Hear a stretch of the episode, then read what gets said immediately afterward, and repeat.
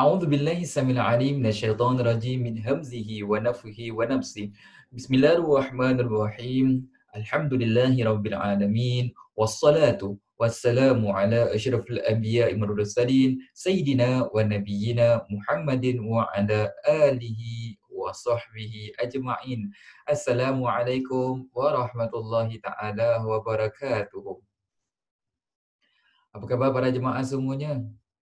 Sihat? Alhamdulillah. Rindu rasanya lama tak jumpa di Masjid Al-Istighfar ya. Baiklah, Alhamdulillah syukur banyak kita kepada Allah Subhanahu Wa Taala atas nikmat diberikan kepada kita kesihatan dapat kita berada di hari-hari terakhir di malam-malam terakhir di bulan Ramadan ini masih lagi dalam keadaan kita mengabdikan diri kita kepada Allah Subhanahu Wa Taala mengharapkan keridaan Allah Subhanahu Wa Taala. Tuan-tuan, puan-puan, muslimin, muslimat yang saya kasihi, mudah-mudahan kita senantiasa mendapat keberkatan daripada Allah. Saya ingin bertanya kepada tuan-tuan, puan-puan sekalian, tahu tak kita mengapakah syaitan itu dikeluarkan daripada syurga? Apa tu dia? Nabi Adam. Oh, tidak mahu sujud kepada Nabi Adam. Ah, kerana apa?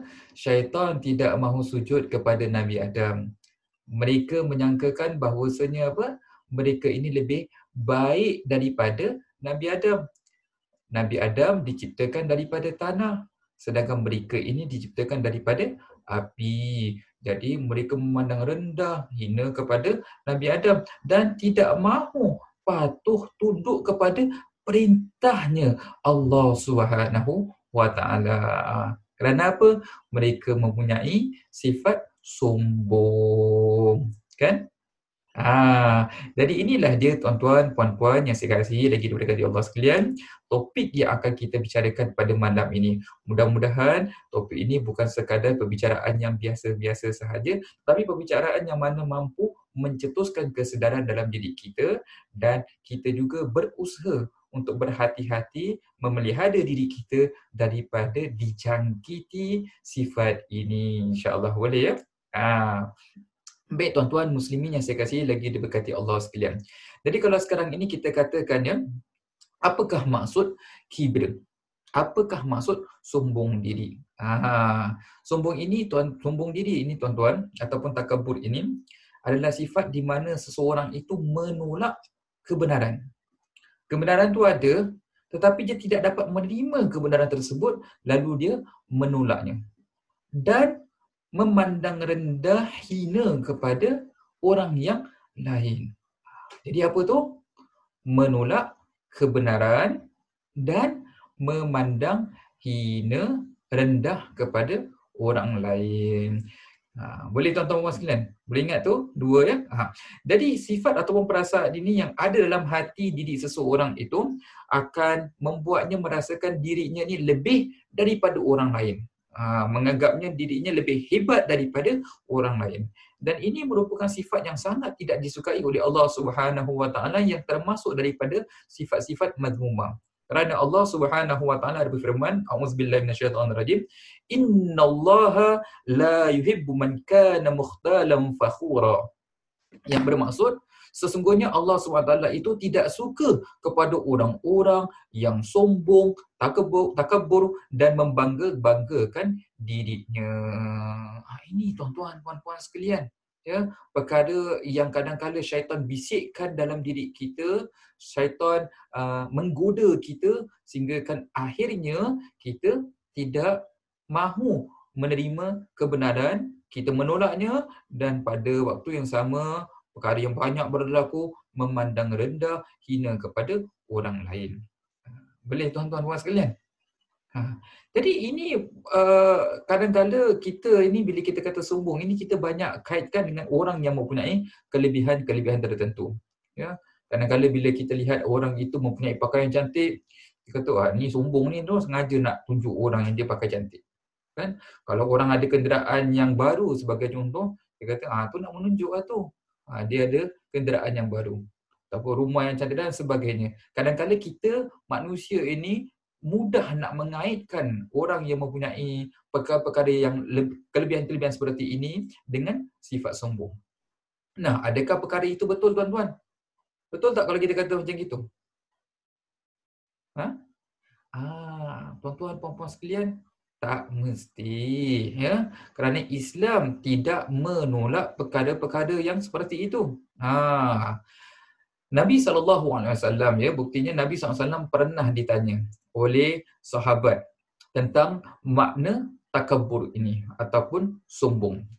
Dalam sebuah hadis, Imam Bukhari dikatakan yang mafhumnya, uh, sahabat ini bertanya, adakah jika salah seorang daripada kami mempunyai sepasang pakaian yang dipakai itu dikira sebagai takabur? Jawab Nabi SAW, tidak. Ha.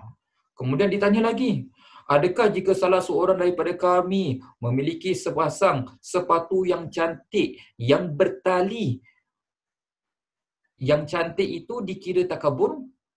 Nabi kata, Nabi menjawab tidak. Maknanya kalau ada pakai kasut yang cantik pun, adakah kami ini takabur? Nabi kata, tidak. Ha. Kemudian ditanya lagi, adakah jika salah seorang daripada kami memiliki binatang yang dapat ditunggani, dikira takabur? Maknanya ada kenderaan lah kalau zaman sekarang ni ya. Ah, ada kenderaan ni kalau ada kenderaan ni kita takabur ke? Jadi Nabi SAW juga menjawab tidak. Akhirnya ditanya wahai Rasulullah apakah makna takabur itu? Ha, jadi bila dah kata tentang pakaian sepatu kenderaan Nabi kata bukan takabur ya.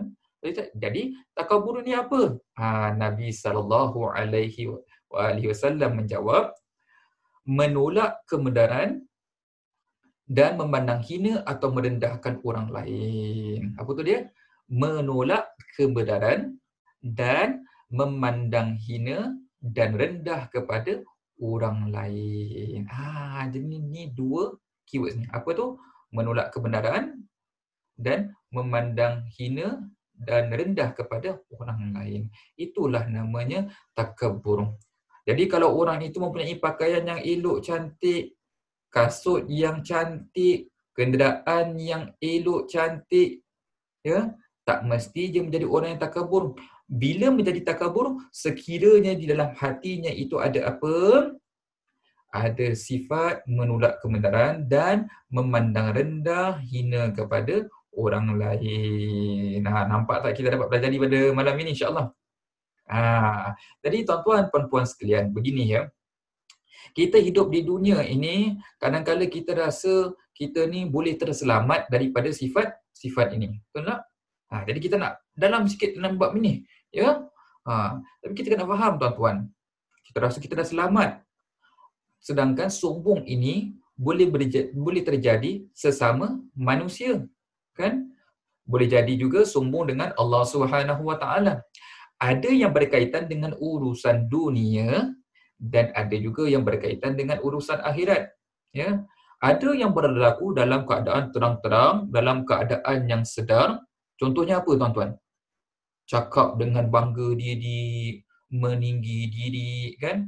Ha, kadang-kala tuan-tuan puan-puan sekalian dahulunya tidak seperti itu. Tetapi mungkin telah mendapat sesuatu ada perubahan maka boleh meninggi diri bangga diri kan? Ha. ada yang dengan terang terang dalam keadaan terang-terang mengatakan apa? Tak apa. Biar nanti dia nampak atau kata. Ha tak apa buat aja macam gini. Biar dia nampak atau kata wah kita ni kira hebat. Kita ni mempunyai kekayaan. Contoh seperti seperti itu ya? Ha, nanti orang kata macam ni eh kena buat seperti ni. Kalau tak buat nanti orang tak nampak. Kan? Ha kan? Ni banyak kan pada aku. Ha tunjuk tunjuk tunjuk. Ha cakap kalau tak cakap dia tak tahu. Ha ni makna apa? Nak bangga diri. Bila bangga diri makna kita nak rendahkan orang lain lah. Maknanya kita lebih baik daripada orang lain kan? Ha tu sifat sifat sombong ya? Kena tunjuk gambar jadi orang tahu. Biar orang nampak yang kita ni macam orang kaya. Contoh seperti itu ada yang tidak dalam keadaan sedar. Ya contohnya ah, kita post-post ah, gambar-gambar ya ah, begitu juga kadang-kala anak-anak sombong kepada ibu ayah. Ha ya kerana apa? Kerana apabila telah bekerja dah pandai kan kadang-kadang sombong dengan ibu ayah. Kadang-kadang contoh kita uh, uh, apa orang panggil nak amalkan gaya hidup sihat. Kita nak makan makanan yang sihat.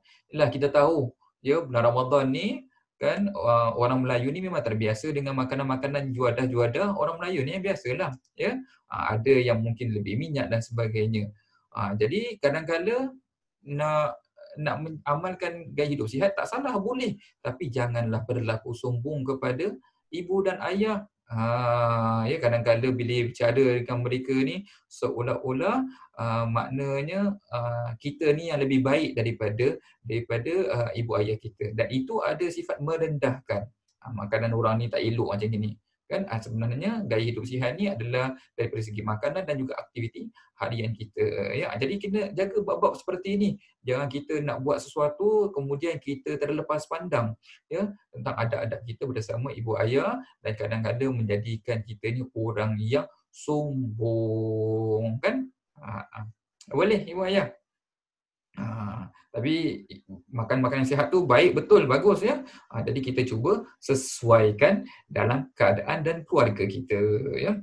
Begitu juga ada yang berkaitan dengan dunia, ada juga berkaitan dengan urusan agama. Ha, kalau berkaitan dengan dunia dan juga berkaitan dengan urusan agama sebagai contoh, oh dah banyak ilmu, ha, dia ni orang yang alim. Sepatutnya tuan-tuan puan-puan sekalian, ya, bila mana orang itu mempunyai ilmu, dia patut menjadi orang yang lebih merendah diri dan juga tawaduk. Ya. Ha, kalau dia banyak beramal pun, dia patut merendah diri dan juga ada sifat tawaduk. Kerana apa yang dilakukan, amalan yang dilakukan ini semuanya adalah gambaran yang zahir sahaja. Ha, sebagai contoh tuan-tuan, kita ada gambar kan? Kita ambil gambar, kita print out gambar dulu. Bila kita letak seperti itu, gambar tu hidup tak hidup? Tak hidup kan? Mana ada gambar tu bergerak? Contoh gambar tu tak bergerak lah apa-apa kan? Ha. jadi gambar ini hanya gambaran saja. Untuk menghidupkan dia macam mana gambar ni nak hidup? Kena berikan dia roh. Jadi begitulah juga dengan amalan kita. Amalan kita yang banyak mana pun kita lakukan itu khusus dah masuk di penghujung Ramadan ni kena hati-hati lebih tuan-tuan puan-puan sekalian. Amalan ini tak hidup tuan-tuan. Ya? Dia hanya menjadi hidup apabila dilakukan disertai dengan keikhlasan. Kalau dilakukan tanpa keikhlasan, dia tak hidup. Ha, tuan-tuan pemuaskan. Jadi ingat, ya, kadang-kala telah banyak melakukan amalan, ya, ah, menjadi orang yang sombong, ya, ha, rasa dirinya lebih mulia, dia lebih dicintai oleh Allah Subhanahu wa taala. Dan inilah dia, ya, banyak sekali yang berlaku di penghujung Ramadan ini. Jadi kita kena hati-hati ya jangan termakan dengan bisikan hasutan godaan syaitan. Baik. Begitu juga tuan-tuan puan-puan sekalian, uh, bila kita katakan perkara-perkara seperti ini ya yang berkaitan dengan urusan dunia ya kemudian ada berkaitan dengan urusan akhirat, begitu juga ada yang sombong dengan Allah Subhanahu wa taala. Ha, sombong kepada Allah Taala ni contohnya apa? Bila dah berjaya, bila dah perolehi kejayaan, dia merasakan ini adalah atas usahanya sendiri. Bagaimana itu boleh dikira sebagai sombong? Kerana menolak kebenaran. Kebenarannya apa? Allah Subhanahu Wa Taala lah yang memberikannya keizinan sehingga dia dapat berjaya. Betul tak? Jadi kalau seperti ini, dia seolah-olah menolak kebenaran tersebut kan? Ha, tak apa. Semua di bawah kawalan kita. Kita ada kuasa nak lakukan semua ini. Betul ke seperti itu kita manusia? Kita pun tak tahu esok lusa tu lat apa yang akan berlaku pada diri kita kan? Dan itu maknanya apa? Kita menolak kebenaran kan? Nampak tak di situ? Ah, ini sombong dengan Allah Taala Begitu juga tidak bertawakal dan bergantung pada Allah SWT. Hanya bergantung pada diri sendiri saja. Menyangkakan bila dia dah berusaha, dah lakukan apa-apa, mesti berjaya. Tak perlu nak bergantung, bertawakal kepada Allah. Salah tuan-tuan. Itu orang yang beriman ini di awal pekerjaan kita kita telah mulakan dengan bismillah. Maknanya kita minta pertolongan dengan Allah SWT dengan nama Allah mudah-mudahan ada keberkatan. Maknanya di awal pekerjaan kita dah mula bertawakal kepada Allah SWT. Lepas tu kita kena usaha lakukan apa yang termampu. Sedapat mungkin kita lakukan. Bila kita dah lakukan, kemudian kita tunggulah natijahnya apa yang Allah aturkan kepada kita. Ha, tapi kalau kita hanya bergantung pada diri kita sahaja, maknanya kita sedang menolak kebenaran. Ya, kita sombong diri, kita rasa kita ni bangga dirilah, kita rasa kita tinggi diri. Kita mampu melakukan semuanya. Hati-hati, ini bila dikira, di, boleh dikatakan sombong dengan Allah SWT, ya, tidak mahu berdoa kepada Allah sebagai contoh. Ataupun uh, apabila Allah SWT memberikan kepada kita keringanan, rohsa, ya, uh, tetapi kita tidak mahu mengambilnya. Rohsa ni keringanan lah. Contoh orang yang dalam keadaan bermusafir perjalanan yang jauh, mereka dibenarkan diberikan keringanan untuk menjamakkan uh, solat mereka. Ya kasarkan solat mereka. Ya uh, begitu juga dalam keadaan berpuasa dan yang seterusnya lah ya. Uh, tapi tidak mahu ambil. Sehingga kan menyulitkan keadaan diri dia sendiri memberatkannya. Kalau tak sulitkan tu lain cerita tapi ini memberatkan perjalanannya sehingga kan terganggu dan mungkin-mungkin boleh jadi juga boleh tertinggal apa yang patut, yang fardu yang dilakukan. Ini kerana apa? Sombong tidak mahu mengambil rohsah keringanan yang Allah berikan kepadanya. Ya, ini sombong dengan Allah SWT kerana dirinya kuat mampu lakukan. Begitu juga tuan-tuan, puan-puan sekalian, dikira sombong dengan Allah SWT juga apabila orang itu meninggalkan ibadah kepada Allah SWT. Ah, tinggalkan ibadah, tak salat, tak puasa, tidak mahu berdoa kepada Allah Subhanahu wa taala, tidak mahu berzikir kepada Allah Subhanahu wa taala, tidak membaca Al-Quran. Ini semua ya boleh dianggap kita ini sombong dengan Allah Subhanahu wa taala. Buktinya apa tuan-tuan? Allah SWT berfirman, "Wa qala rabbukum ud'uni astajib lakum." Innal ladzina yastakbiruna an ibadati sayadkhuluna jahannama dakhirin. Allah kata apa? Wa qala rabbukum ud'uni astajib lakum. Dan Tuhanmu uh, berfirman, berdoalah kepadaku nescaya aku akan perkenankan doa permohonanmu. Innal ladzina yastakbiruna an ibadati. Ha, sesungguhnya orang-orang yang sombong takabur daripada beribadah kepada ibadah dan berdoa kepadaku saya dakhuluna jahannam dakhirin akan masuk neraka jahanam dalam keadaan hina wa yazubillah semua nauzubillah oh rupanya bila tidak mahu beribadah kepada Allah Subhanahu wa taala pun boleh dianggap sebagai orang yang sombong, tidak mahu berzikir pun dikira sombong ya. Ah jadi ni tuan-tuan puan-puan sekalian, berbagai keadaan keadaan sombong ini. Dan sebab sebab menjadi sombong ni banyak tuan-tuan ya antara lain kerana mungkin ilmu yang telah diperolehi. Bagaimana ilmu yang telah diperolehi ini menjadi sombong? Ingat yang tadi kita kata apa? bila orang itu mempunyai ilmu kadang-kadang dia dah tak mahu nak mendengar daripada orang lain. Dia rasa dia dah cukup ilmunya ilmunya lebih banyak daripada orang lain. Orang lain tak ilmunya tak sebanyak sepertinya. Dia lebih banyak membaca banyak pengalaman dan banyak mengetahui. Di sini kita balik kaitkan dengan maksud sombong tu apa? Menolak kebenaran dan merendahkan orang lain. Ha, kan boleh jadi juga kerana kedudukan Ha, kadang-kadang bila orang ni manusia ni berubah tuan-tuan. Dulunya dia belum ada kedudukan-kedudukan tertentu.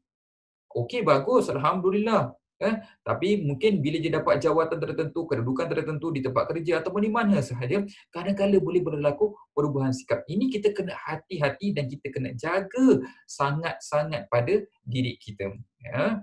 Ha, kadang-kadang Allah datangkan kepada kita orang yang biasa, yang tak ada apa-apa untuk menegur kesalahan kita. Kita tahu benda yang kita lakukan tu salah, tapi kadang-kadang hati ni tuan-tuan, ini hati ni susah nak terima.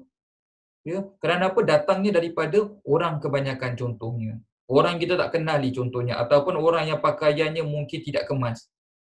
Kan? Kita ego tidak mahu menerima. Kat situ maknanya kita sombong tanpa kita perasan. Kerana apa? Kita memandang rendah kepada orang lain dan kita menolak kebenaran. Nampak tak dekat situ? Ha, ni kedudukan ni banyak tuan-tuan. Ha, kita pun dah, dah banyak lalui perkara ini. Dulunya kadang-kala tak ada kedudukan apa-apa. Bagus. Ya, sederhana. Bagus. Alhamdulillah. Tapi bila diri kedudukan, lupa pula diri meninggi diri. Sebab itu tuan-tuan perempuan sekalian, janganlah kita berpindah daripada satu keadaan kepada keadaan lain sekiranya Allah SWT belum pindahkan. Maksudnya, bila Allah belum berikan kepada kita kedudukan tertentu, jangan kita minta ya kerana bezanya tuan-tuan para ulama alim ulama mengatakan kalau kita minta boleh jadi kita tidak dapat bantuan daripada Allah Tapi kalau Allah yang berikan kepada kita, Allah pindahkan kita kepada yang tersebut, insya-Allah kita akan mendapat bantuan daripada Allah Subhanahu Wa Taala. Ya, ini bab lain tapi insya-Allah sebagai uh, sepintas lalu sahaja. Begitu juga kadang-kala kerana kekayaan. Oh, tengok oh, dia pakai jam mahal ni kan. Oh, ni jam mahal ni. Uh, oh, dia ni. Oh, ni kasut macam ni. Beg seperti ni sebagai contoh. Ada kan negeri yang mana uh, kalau dia memakai beg yang berharga bernilai, uh, baru mereka nak apa? Nak langgani kita. Uh, nak layan kita di kedai. Tapi kalau kita pakai beg biasa je, ha, dia pun tak tengok. Lagi-lagi kalau bawa beg yang besar tu kan, ada orang panggil apa, beg Batam ni contoh bawa macam gitu, ha, memang terus tak masuk agaknya kedai. Ha, jadi ini kadang-kadang kerana kekayaan ni pun musibah juga. Ha, jadi kita melihat orang, oh, oh tu beg mahal tapi tak apa, dia punya tu lama punya, lama punya DC. Ada yang latest lagi. Maknanya bila kita kata seperti itu, kita tak perasan tuan-tuan. Kita sedang apa? Nak merendahkan orang lain. Nampak tak? Ha, okey. Hati-hati ya tuan-tuan dan puan sekalian. Ha, kita minta perlindungan daripada Allah Subhanahu wa taala ya. Begitu juga uh, kerana kekayaan ini kita inginkan semua yang indah-indah. Ni tak salah tuan-tuan ya. Uh, oh, kadang-kadang duduk dekat rumah. Oh, dia duduk di mana? Oh, dia duduk dekat kawasan ni. Oh, ni kawasan ni mahal ni. Oh, rumah dia besar ni. Oh, rumah ni cantik seperti ini. Ha, ya. Ha, tapi bila tengok dekat yang lain pula, oh yang ini, ni rumah kebanyakan ni. Ha, rumahnya tak semahal rumah saya, rumahnya tak secantik rumah. Ha, ini ada sifat merendah diri. Merendah, bukan merendah, merendahkan orang lain. Nah, ini tidak elok tuan-tuan. Merendah diri elok, tapi merendahkan orang lain tidak elok. Kita lupa tuan-tuan, puan-puan sekalian, bahawasanya Allah SWT mampu menolak ataupun menarik segala sesuatu, sesuatu itu dengan sekelip mata. Contoh dua sana kita pada hari ini, tuan-tuan di merata dunia. Bila Allah Subhanahu Wa Taala nak menarik sesuatu tu senang sahaja. Semua kita uh, terkesan dengan perkara tersebut. Ha, ini boleh kita menjadikan satu muhasabah kepada diri kita. Dulu waktu senang ingat tak kita kepada Allah? Dulu waktu kita senang, kita ada tak menyombong diri? Ada tak kita merendahkan orang lain? kan ini semua banyak pengajaran yang boleh kita ambil daripada episod yang berlaku pada hari ini kan untuk sama-sama kita muhasabah dan mudah-mudahan kita menjadi orang yang lebih baik daripada sebelumnya sebab itu tuan-tuan puan-puan sekalian boleh jadi Allah SWT mengurniakan kepada seseorang itu kekayaan tetapi Allah SWT tidak mengurniakan kepadanya apa? Taufik dan hidayah untuk taat kepada Allah SWT supaya menjadi dekat dengan Allah SWT. Sedangkan taufik hidayah ketaatan itu adalah sangat kita perlukan bukan sahaja di dunia tapi begitu juga lebih lagi di hari akhirat. Kan?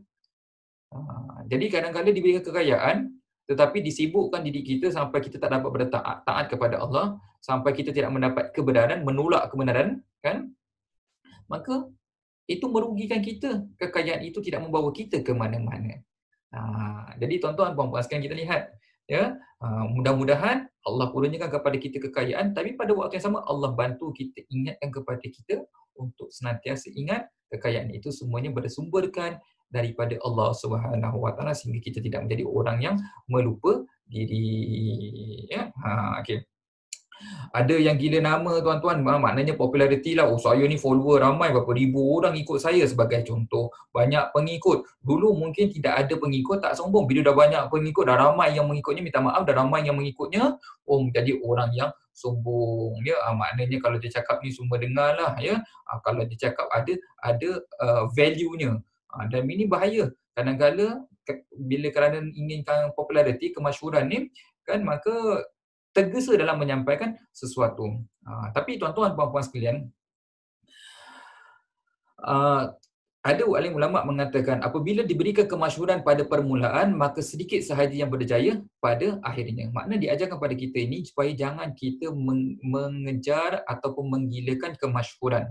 Kerana bila kita menggilakan kemasyhuran kurang yang berjaya ya kita akan gagal di penghujungnya sebab itu dikatakan kebumikanlah kewujudan kita di, di bumi kerana sesuatu yang tumbuh sendiri tanpa ditanam sudah tentu hasilnya tidak sempurna. Maksudnya tuan-tuan puan sekalian, kita hidup dekat dunia kita cuba jadi orang yang tawaduk. Ya kebumikan diri kita jangan kita mengejarkan kemasyuran hari ini ramai orang mengejarkan kemasyuran ya hati-hati sebab itu ulama juga mengatakan aku tidak mengetahui seorang yang lebih suka untuk dikenali melainkan hilanglah agama dan terbuka aibnya. Ah, jadi sebab itu para alim ulama banyak mengingatkan tentang perkara-perkara ini untuk kita berhati-hati. Ya, ah, jadi ini antara sebab-sebab mengapa ah, orang-orang ah, menjadi apa? Menjadi sombong, menjadi takabur. Begitu juga suka nak menunjuk ya, kebaikan yang dilakukan dan senang senang dengan pujian. Tuan-tuan puan-puan sekalian, yang layak mendapat pujian ini adalah Allah Subhanahu wa taala. Jadi sebab itu tuan-tuan, sebelum kita nak memuji orang, kita perlu puji Allah Subhanahu Wa Taala terlebih dahulu. Seperti mana yang diajarkan dalam surah Al-Fatihah kan? Ha. Dan dalam hadis riwayat Imam Bukhari, Nabi SAW melarang kita memuji orang di hadapannya. Tak boleh puji orang depan hadapannya. Nabi kata apa? Ahlaktum. Kamu telah membinasakannya. Kerana apa?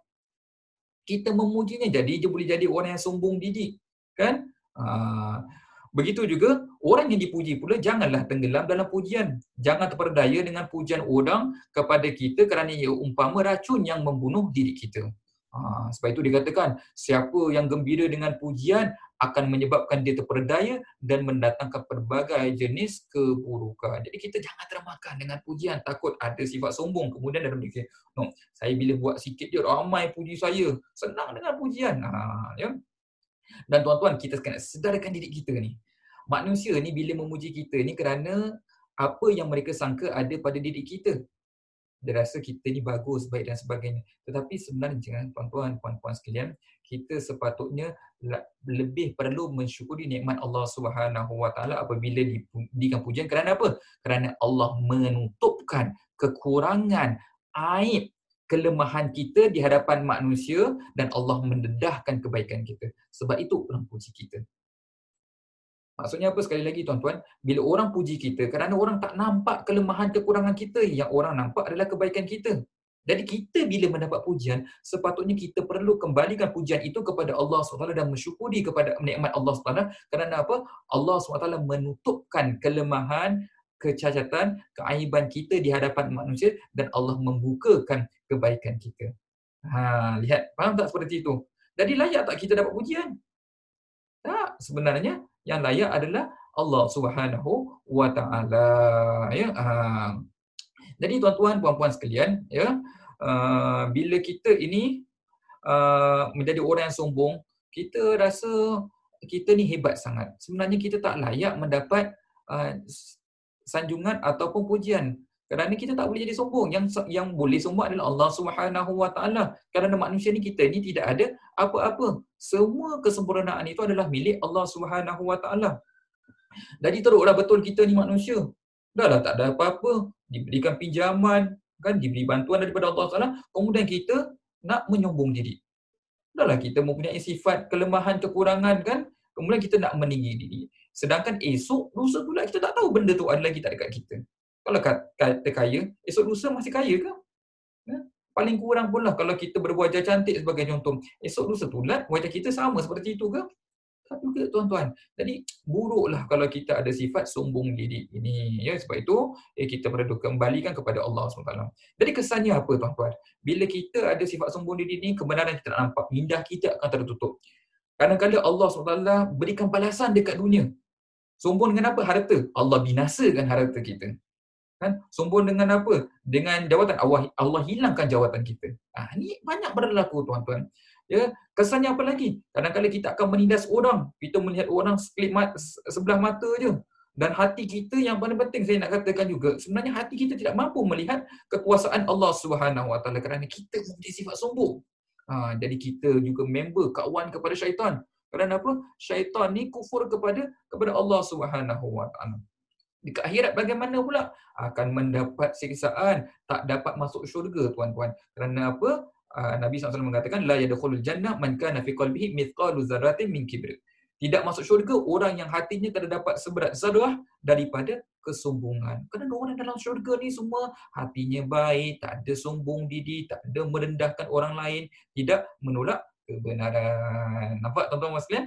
Ha, baiklah insyaAllah masa kita pun hampir tamat. Jadi apakah jalan keluar ataupun langkah-langkah yang boleh kita ambil daripada perkongsian kita pada malam ini insyaAllah. Tuan-tuan, puan-puan sekalian yang pertama, sedarkanlah diri kita. Sedarkan diri kita tentang apa? Jangan sekali-kali kita menolak kebenaran. Kedua, jangan sekali-kali kita menghina Jangan sekali-kali kita menghina, merendahkan diri orang lain, merendahkan orang lain dan kita pula meninggi diri. Jangan sekali lakukan. Ini adalah sifat orang sombong. Apa tu dia? Menolak kebenaran dan menghina dan merendahkan orang lain. Inilah namanya sombong. Kalau diberikan kepada kita ilmu, diberikan kepada kita kelebihan, tapi kita tak menolak kebenaran, kita tak merendahkan orang lain, tidak menghina orang lain, Alhamdulillah syukur kita kepada Allah SWT dan kita perlu minta bantuan daripada Allah SWT untuk membantu kita, menjaga kita dan menjadikan kita orang yang sedar, sedar diri. Dan kita jadilah hidup di dekat dunia ni orang yang tawaduk, usaha untuk kita mengetahui, mencari, uh, mengetahui ciri-ciri aib yang ada yang ada masih ada dalam dalam diri kita ya dan fikirkan keadaan kita pada masa akan datang. Kalau kita nak sombong ni tuan-tuan, kita cuba fikir. Sombong eh. Sekali. Minggu depan, esok lusa pula, dah benda ni masih ada tak dengan kita. Ha, kita fikir macam gitulah. Eh, kadang-kadang syaitan bisik kita supaya sombong. Bila terasa sombong tu, kita eh. Kalau Allah tarik balik macam mana? Ha, kan? Jadi kita fikirkan seperti itu.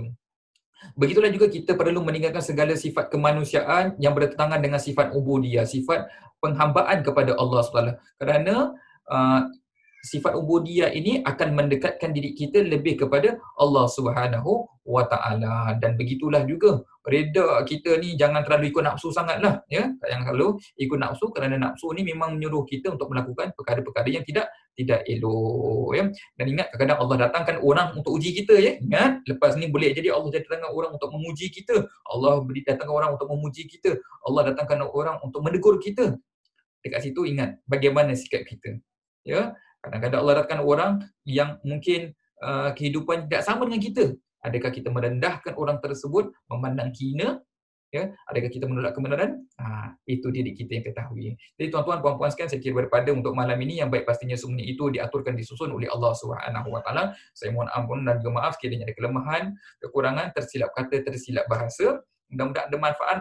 Pada malam ini ingat jangan merendahkan, menghina orang lain. Ingat jangan kita menolak kebenaran kerana itu adalah orang yang sombong. Dan orang yang sombong itu tidak disukai oleh Allah SWT dan tidak layak untuk mendiami, menduduki syurga Allah SWT. Mudah-mudahan Allah tiada kita, bantu kita daripada uh, terjebak ataupun tergoda dengan sifat sombong ini. InsyaAllah. Allahumma amin. Ya Rabbal Alamin. Dan kita berdoa kepada Allah juga. Mudah-mudahan Allah terima amal ibadah kita pada bulan Ramadan ini dan juga menjadikan kita hambanya yang bertakwa mampu mencapai status takwa Allah Subhanahu Wa Taala. Allahumma amin. Ya Rabbal Alamin. Tuan-tuan, puan sekalian, sekiranya malam ini tuan-tuan ada mendapat penambahan ilmu daripada perkongsian saya pada malam ini. Jangan lupa untuk kita menyumbangkan infak kepada dana Masjid Al-Istighfar dengan cara yang telah ditetapkan di bawah ini insya-Allah. Tuan-tuan, puan-puan sekalian kita tangguh dengan tasbih kafarah dan suratul as. Bismillahirrahmanirrahim. Subhanakallahumma wa bihamdika asyhadu an la ilaha illa anta astaghfiruka wa atubu ilaik.